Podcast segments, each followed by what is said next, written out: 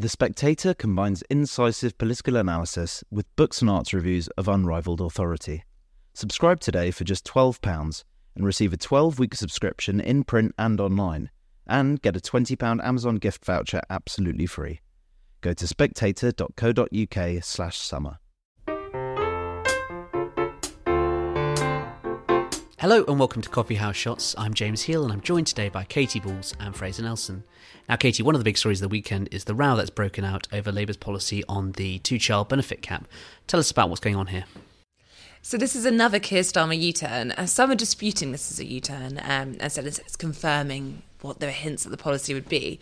But ultimately, Keir Starmer gave an interview on Sunday to Laura Kuenssberg in which she asked him whether a Labour government would keep the two child benefits cap. And he replied um, that uh, he was not changing that policy as things stand, uh, ultimately suggested this was due to the economic situation. To cancel out that policy, to axe the cap, um, is expected to cost just a, a little over £1 billion.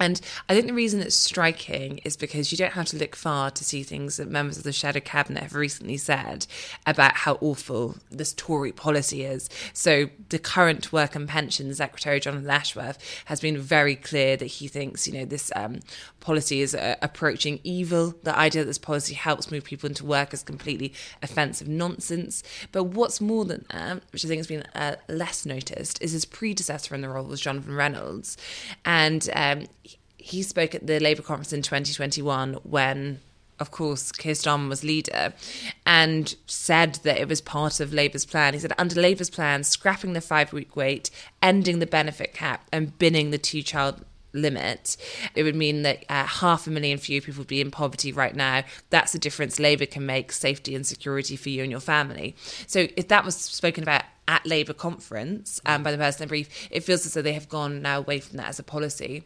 I think there's probably why are they doing it? Um, first off, I think there's an interesting report by the Fabian Society which found that voters actually back the current policy they tend to. And therefore is there a slight voter messaging here? I think potentially. But i think the larger thing here is it's another win for the shadow treasury. And as Rachel Reeves tries to make fiscal responsibility, responsible spending become before anything else, whether that is green spending or also in this case um, something so many Labour MPs want to do on benefits, you were seeing that uh, Rachel Reeves' grip uh, is is winning over those it's clearly led to lots of unhappiness over the weekend. Lots of anonymous angry MP quotes going around saying, you know, what is the point of a Labour government if you're not addressing child poverty in a way lots of them, you know, so they entered Parliament to do, it does mean, I think, that although Keir Starmer's saying this, would he actually be able to, uh, you know, keep the policy in place in a Labour government? I think, in a way, it's a bit of a reminder that if you had a Keir Starmer government with a majority of 20, I think a policy like this you would see a big rebellion on. Now, Fraser, what message does this send about Labour's stance on welfare? The major message it sends is how serious Keir Starmer is about winning. One of the strange things under the Tory years was when they did their welfare reform, the welfare crackdown, Labour went mad and they were saying this is Tory cruelty, we're going to get Ken Loach to make a film about how evil these all are. But the voters loved it. It was probably the most popular reform that David Cameron did. And it was most popular amongst the target voters who now decide British elections, the, the red wall people. The, the, effectively and crudely put, those who are working on low wages tend to feel a sense of great injustice if they know a family over the streets who have got more disposable income in spite of doing less work. It feels um, horribly unfair. And the Conservatives would say to those, workers, look, we are the Workers' Party, we're going to cap. Um, obviously, we know that you, somebody working on a, a lower than average wage, think you can't afford to have three kids. To have three kids, even by the way, if you're middle class, is quite a, it's, I wouldn't quite call it a luxury, but it's expensive. You need a certain house of a certain size, you need income of a certain size. And a great many people in this country feel they just simply cannot afford uh, a family like this. Now, when you apply those dynamics further down the scale, you get what the Tories and it seems Keir Starmer diagnose as a sense of injustice amongst those who think that the system should not be paying for workless households to have more than two families. Now, this is, sounds incredibly cruel. It sounds heartless. Even saying these words myself, it's um, you think, God, this this is quite. You know, you're effectively telling the people in benefits how big their family can be. That's incredibly dictatorial and heartless. However, there's no doubt that it, it pulls very strongly. So here you've got another Keir Starmer U-turn, but it's being done yet again, as most of his U-turns are, he's U-turning towards public opinion, especially that slice of public opinion that is likely to decide the red wall seats. And of the other thing is the fiscal imperative as well. This costs uh, expanding welfare in this way would cost a lot of money, money that Keir Starmer is painfully aware that he doesn't have. So I imagine that the Tories are a little bit worried about this because they would like to present themselves as being tough on, for example, the small brutes, tough on migration, and the purveyors of hard love welfare reform, and just describe Labour as being um, soft on welfare, soft on immigration, and soft on small boats. Keir Starmer is making it he's presenting a harder target for them, put it that way, in that regard. And talking of U-turns, Katy, before we come on to Ben Wallace, just wanted to ask quickly, there was also another moment in that Laura Kuenssberg interview yesterday where Starmer appeared to suggest that Labour wouldn't stick to the 2% inflation figure for the Bank of England, which now on this Monday morning we've seen a bit of a, a U-turn on. Tell us about that. Yeah, quite quickly after this interview, I think uh, Labour sources said, "Oh no, that's not what he meant to say." So I think, in a way, Keir Starmer's got so used to perhaps saying we're not making decisions right now, we're not writing the manifesto, we're not going to say what we're going to do. One of the things he also wouldn't commit to is that a Labour government would spend more than a Tory government. Now, I think most people will presume a Labour government will, despite what he says. But therefore, you think that perhaps when it came to inflation, he was just so stuck in his way of saying things, perhaps didn't quite understand. But yes, they've been very clear, just as I think. Um, it makes sense, just as they don't want to make any spending commitments, which I think could be attacked by the Tories at the next election, to say increased borrowing under Labour is going to make this situation even more painful for you, which we've seen the Tories do on the green energy, which they're now watered down. They also obviously don't do anything that suggests that they are going to be uh, taking a different approach than the most orthodox one with the Bank of England or on inflation. So, benefits one big story. Ben Wallace, why is he going now? Well, Ben Wallace's seat is no longer going to exist at the next election. So, had he wanted to stay on as a future MP under the Boundary Commission, he would have had to go and get another seat. Now, given he has been the most popular member of the Cabinet League table for, I think, almost approaching a record time, I don't think he would have struggled to get a different seat. But I think it obviously means you get to a point where you're making an active decision, which you might sound silly. Of course, you make a decision you stand, but you know you'd have to do various things if you wanted to hang around. Now, if Ben Wallace wanted to be leader, he could have gone for that before. He has uh, twice now chosen not to, um, despite the fact lots of people said he had a really good chance as a grassroots favourite. Do we know why, Katy? It always seems to be a bit mysterious. Why here was Ben Wallace, as you say, topping the members' poll. The grassroots can't get enough of him. He seemed to be the person who's fared so well with his judgment in Ukraine, and yet he never puts his Russian hat in the ring. Well, I think there's a few theories. Effectively, he says in the interview he gave at the weekend that one of his children asked him, you know, actually asked him not to go for it, and that's partly because of the scrutiny that would come of being a leadership candidate. I think that you come under far more scrutiny, both in in terms of all aspects of your life, if you're running for leader, as compared to just being a, a senior member of the cabinet. I think that's something that has put him off, and at least put members of his family off him taking that jump. Mm. And therefore, you ask yourself, um, you know, why why is he leaving? Well, I think in terms of standing down, you can't help but tie it a little bit to the fact there is a Tory exodus going on at the moment, with lots of MPs choosing not to fight the next election and a sense that they're not going to win the next election. In terms of why he's stepping down from the cabinet, I think that, as I understand it, he thinks it makes more space to clear up some room for uh, Rishi to have a defence secretary who can appear in all these debates and conversations and talk about what a future Tory government could do than one who is, stepping aside. And also, I think um, to go from being defence secretary to not even being in the Commons, I think this is a slight, you know, walking into that. Um, so it's not as drastic when it does come. I think at the next election, defence could be a really big issue, particularly if you have a situation whereby Donald Trump is the Republican candidate and looks like he has a chance of winning the US election. Given his comments on Ukraine, you can start to imagine a feeling across the continent here of needing increased security, what's going to happen if uh, Ukraine war ends in a way that the um, UK government does not want. And therefore, I think it's one area right now where the Tories still lead is actually on Ukraine. And so I think who Rishi Sunak picks as the next defence secretary will be quite important.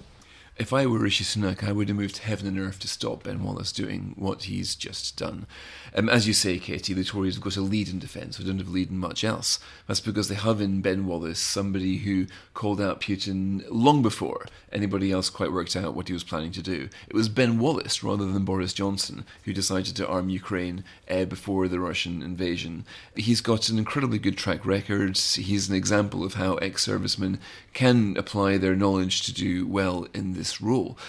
If you're Rishi Sunak and you want to say at the next election, look, my team is simply more experienced, more competent than Labour, this is no time for a novice, then you'd present not just yourself, but your front bench. Having Ben Wallace as Defence mm. Secretary to present as somebody who would put the country's safety at a time of when Europe is again at war in safe hands, that would be a massive benefit to you. If I were Rishi Sunak, I would have said, look, first of all, I'll find you a safe seat, Ben. Secondly, we need you to stay on and present the continuity card. It's pretty much one of the only good cards the Tories have got left to play. And of course, now, I was saying this to um, a cabinet member recently, saying, look, I can't work out um, why Ben Wallace was allowed to go. And I was told, look, you need to work out this is a cycle of life. There comes a stage in politics where people like Ben Wallace want to look beyond it. He's still relatively young. He can still go off and have a second career in industry. People want to do this. They're not going to become martyrs to the political cause. Now, on a personal basis, I do understand that, but I would have, you know, uh, of course, you know, he, he, there you could probably earn he could probably earn three or four times in the private sector what he's earning now as a cabinet member. But still, if I was Sunak, I would have um, you know got him to promised him a job post politics advising Sunak Enterprises, being paid whatever BAE could possibly offer him or something. You know, just to to because you need that strong team, you need somebody with that credibility, and whoever it's going to be. People are talking about Tom Tugendhat or Anne-Marie Trevelyan. I don't think they would still have the, the gravitas which Ben Wallace, who was a plausible candidate for NATO, would have given the lineup. So when Ben Wallace quit, quit, my first thought was that makes a Tory victory even less likely at the next general election remember the role that Michael Fallon used to play going out in 2017 and uh, talking about defence, etc., against Jeremy Corbyn. Very useful in the morning media rounds. Yeah, it was great. Fireman Fallon, they called him, because he was able to put out any kind of fire in voice reassurance. And Wallace is one of the longest serving defence secretaries. Normally, that's like a non job, that job, because if, if defence gets serious, the Prime Minister calls the shots. So you could have like a little furry mascot as defence secretary, nobody would really care. But in Wallace, you've got somebody with high approval rating amongst the party and the public a serious. I mean, I've I've known Ben Wallace since he was in the Scottish Parliament, and I was a reporter up there.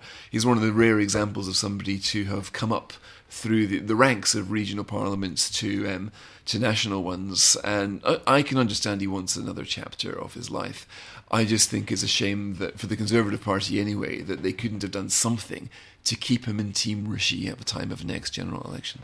And finally, Katy, there was a row about inheritance tax over the weekend. There were briefings in the Saturday Times that it was considering uh, the Conservatives were considering uh, scrapping inheritance tax for the next election, and then the Sunday Times uh, these ideas were shot down. What's really happening here? So the inheritance tax debate has been playing out for some time. Specific meetings, obviously, have at different times, but it has long been the case that there are bloc of Tory MPs who would like uh, either inheritance tax cut as an offer in the next election or for inheritance tax to be abolished completely.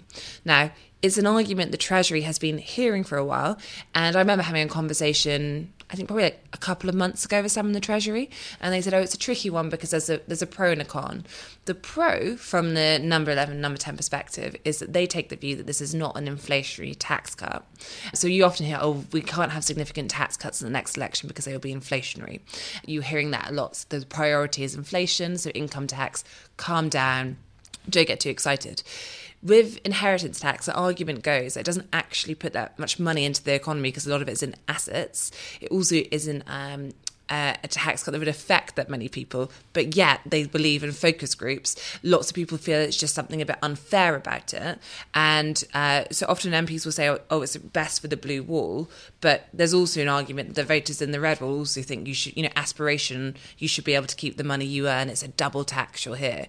So those are arguments for it. Their argument against, of course, is what does it say? You know, is it progressive? What does it say about the Tory party if they were to do it? Does it suggest the Tory party is looking after its own? I think it's an interesting one for Rishi Sunak, which is if Rishi Sunak were to abolish inheritance tax, given he is the richest prime minister ever to be in number 10, does it suggest or help Labour say he's looking after their own? Or actually, do lots of voters across the country go, that's quite fair?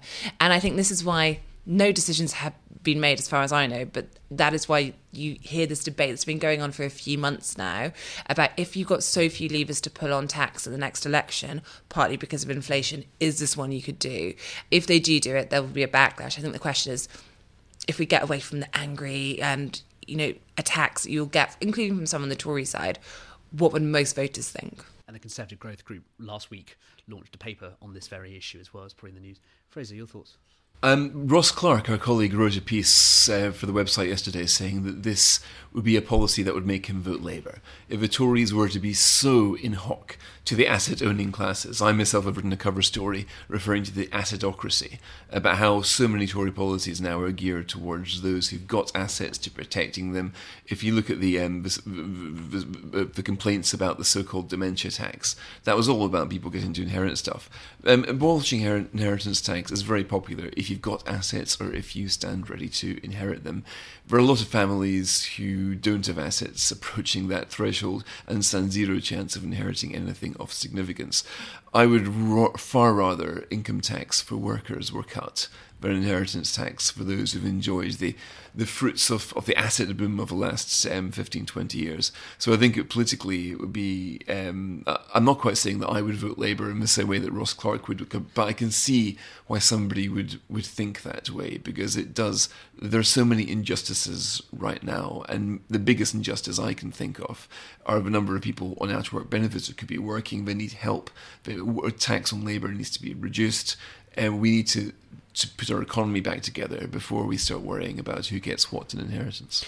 Thank you, Fraser. Thank you, Katy. And thank you very much for listening to Coffee House Shots.